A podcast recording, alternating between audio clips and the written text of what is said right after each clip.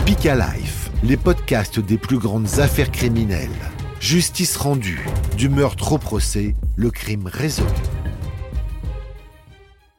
Épisode 2 La chasse aux fausses pistes. Dans la petite ville de Blanzy, la tension monte. Le corps de Christelle Blétry est retrouvé dans des conditions abominables. 123 coups de couteau portés à son corps. La police judiciaire se lance rapidement sur des pistes. Aucune n'aboutit. L'enquête est au point mort, jusqu'à ce que la mère de Christelle fasse une étonnante découverte. L'affaire prend une nouvelle dimension. On va penser que c'est peut-être euh, que le crime n'a pas eu lieu forcément sur le, lieu où on a découvert le cadavre, mais euh, peut-être euh, plus loin et jeté d'une voiture qui est venu s'engager là, dans ce coin discret, pour se débarrasser du corps et repartir. Cette première piste va être confortée quelques heures plus tard par le témoignage d'un automobiliste. Il est passé à proximité de la scène de crime le matin du meurtre alors qu'il faisait encore nuit. Et il se souvient d'avoir vu une voiture un témoin a, vu euh, vers 6 heures du matin, le matin du crime, euh, sortir une voiture du chemin, une voiture qui n'est pas celle du fermier. Et donc les policiers vont chercher dans tous les cas de la région une, voiture qui correspond à la description dont euh, le criminel aurait pu se débarrasser. Malheureusement, la description est trop floue. Elle ne donne rien. Cette première piste tombe à l'eau. Mais les policiers en sont convaincus. Christelle n'a pas été tuée sur place.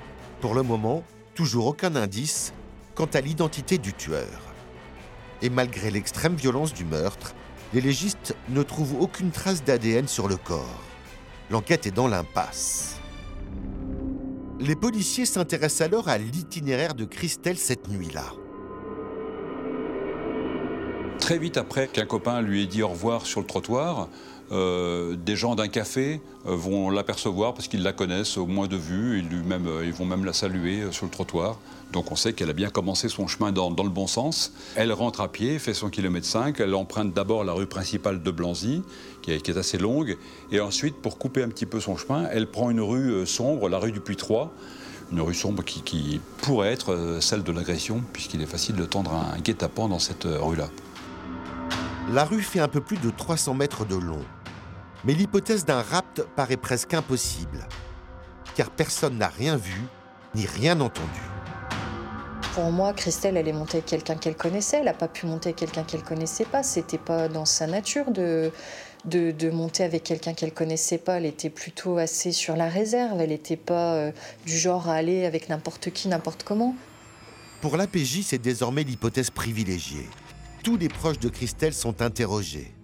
Très vite, une seconde piste sérieuse, un nouvel espoir. Les policiers découvrent que l'un des anciens petits copains de Christelle se serait montré violent avec elle. Les enquêteurs vont s'intéresser à une lettre que Christelle a écrite à sa meilleure amie, Marie-France, dans laquelle Christelle évoque des menaces qu'elle aurait subies, des menaces avec un couteau qu'elle aurait subies d'un jeune homme euh, avec qui elle a eu une liaison assez brève, un certain Christophe. Donc pour les enquêteurs, c'est évidemment une piste très sérieuse. Elle s'était retrouvée un soir avec lui et des amis à lui, et euh, il avait voulu en fait euh, la faire fumer du cannabis euh, qu'elle n'avait pas voulu du tout, du tout, et il s'était un petit peu énervé et avait a priori sorti un couteau pour l'obliger, voilà, à fumer du cannabis, et, et donc s'en était resté là, et après elle avait coupé court à la relation avec cette personne-là. Dans sa lettre, Christelle va plus loin. Elle écrit même que son ex-petite amie voulait la prostituer. Les policiers l'interpellent immédiatement pour l'interroger. Mais le jeune homme nie être mêlé au meurtre de Christelle et après vérification, les policiers doivent se rendre à l'évidence. Il est rapidement disculpé.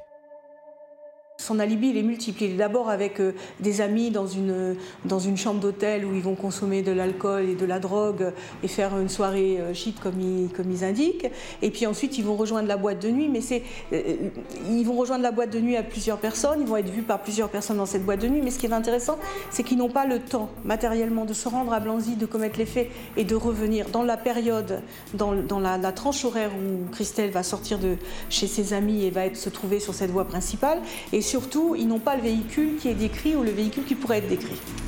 Deux fausses pistes. Les enquêteurs sont désarçonnés. Ils sortent alors les grands moyens et interroge tout le monde. Dans les semaines qui suivent, tous les habitants de Blanzy deviennent suspects. Les policiers procèdent à des dizaines d'interpellations. Les amis de Christelle, ses ex-petits copains, des commerçants, des curieux aperçus près de la scène de crime. Tout le village y passe, mais rien n'y fait, le mystère plane. L'enquête s'enlise. Côté policier, silence radio. Un mois après le drame, l'assassin de Christelle court toujours. Marie-Rose Blétry n'endort plus la nuit. Mais pas question pour elle de baisser les bras. Et sa ténacité va finir par porter ses fruits. On ne peut pas vivre sans savoir. Ça, c'est. C'est insupportable. Ça m'est arrivé souvent d'aller sur le cimetière et de me dire euh, Mais qu'est-ce que tu as pu faire? Pourquoi tu es là? Pourquoi? Alors bon, après on imagine un peu tout. Euh, est-ce qu'elle a vu euh, quelque chose qu'elle n'aurait pas dû voir? Pour moi, c'est un tel acharnement qu'il faut vraiment quelque chose de grave, quoi. L'enquête vire au fiasco. Marie-Rose est anéantie. Mais dans la force du désespoir, elle trouve l'énergie de reprendre le combat. Une décision folle, la mère de famille se met à enquêter elle-même. Et elle fait très vite une découverte des plus étonnantes. Dans les environs, deux autres jeunes filles ont été tuées dans les mêmes circonstances. Carole Soltiziak, une collégienne de 13 ans, poignardée 6 ans auparavant. Et Christelle Magri, 20 ans, décédée 10 ans plus tôt, après avoir reçu 33 coups de couteau. Des crimes là encore non élucidés. Alors que se passe-t-il dans cette région? Marie-Rose est persuadée qu'il y a un lien entre toutes ces affaires. Elle a alors une idée. Rassembler les familles de ces jeunes filles assassinées pour unir leurs forces. On voulait absolument que tous les dossiers euh, soient euh, ouverts, réouverts, euh, enquêtés, que tous les magistrats se mettent à fond dedans, enfin qu'on puisse, qu'on puisse y croire. Quoi. Le, but, c'est non seulement la solidarité, de se tenir les coudes entre parents souffrants, mais aussi de maintenir la pression sur la justice pour qu'elle n'enterre pas les affaires. Ensemble, les trois familles se mobilisent pour sensibiliser l'opinion publique. Elle récolte des fonds et s'offre les services d'un célèbre cabinet d'avocats parisien spécialisé dans les affaires non élucidées. Une star du barreau se saisit du dossier, Corinne Herman. Et ce qu'elle découvre dépasse l'entendement. On analyse la région et on vérifie les autres dossiers non résolus qui pourraient correspondre. Et là, on va en trouver beaucoup. Entre 1984 et 2005, il y a 11 jeunes femmes qui euh, vont être assassinées. Impensable. Dans le même département, la Saône-et-Loire, en moins de 20 ans, 11 affaires criminelles non élucidées. Une tous les deux ans. Les crimes ont tous été commis autour de l'autoroute A6, dans un rayon de 50 km. À chaque fois, le même scénario.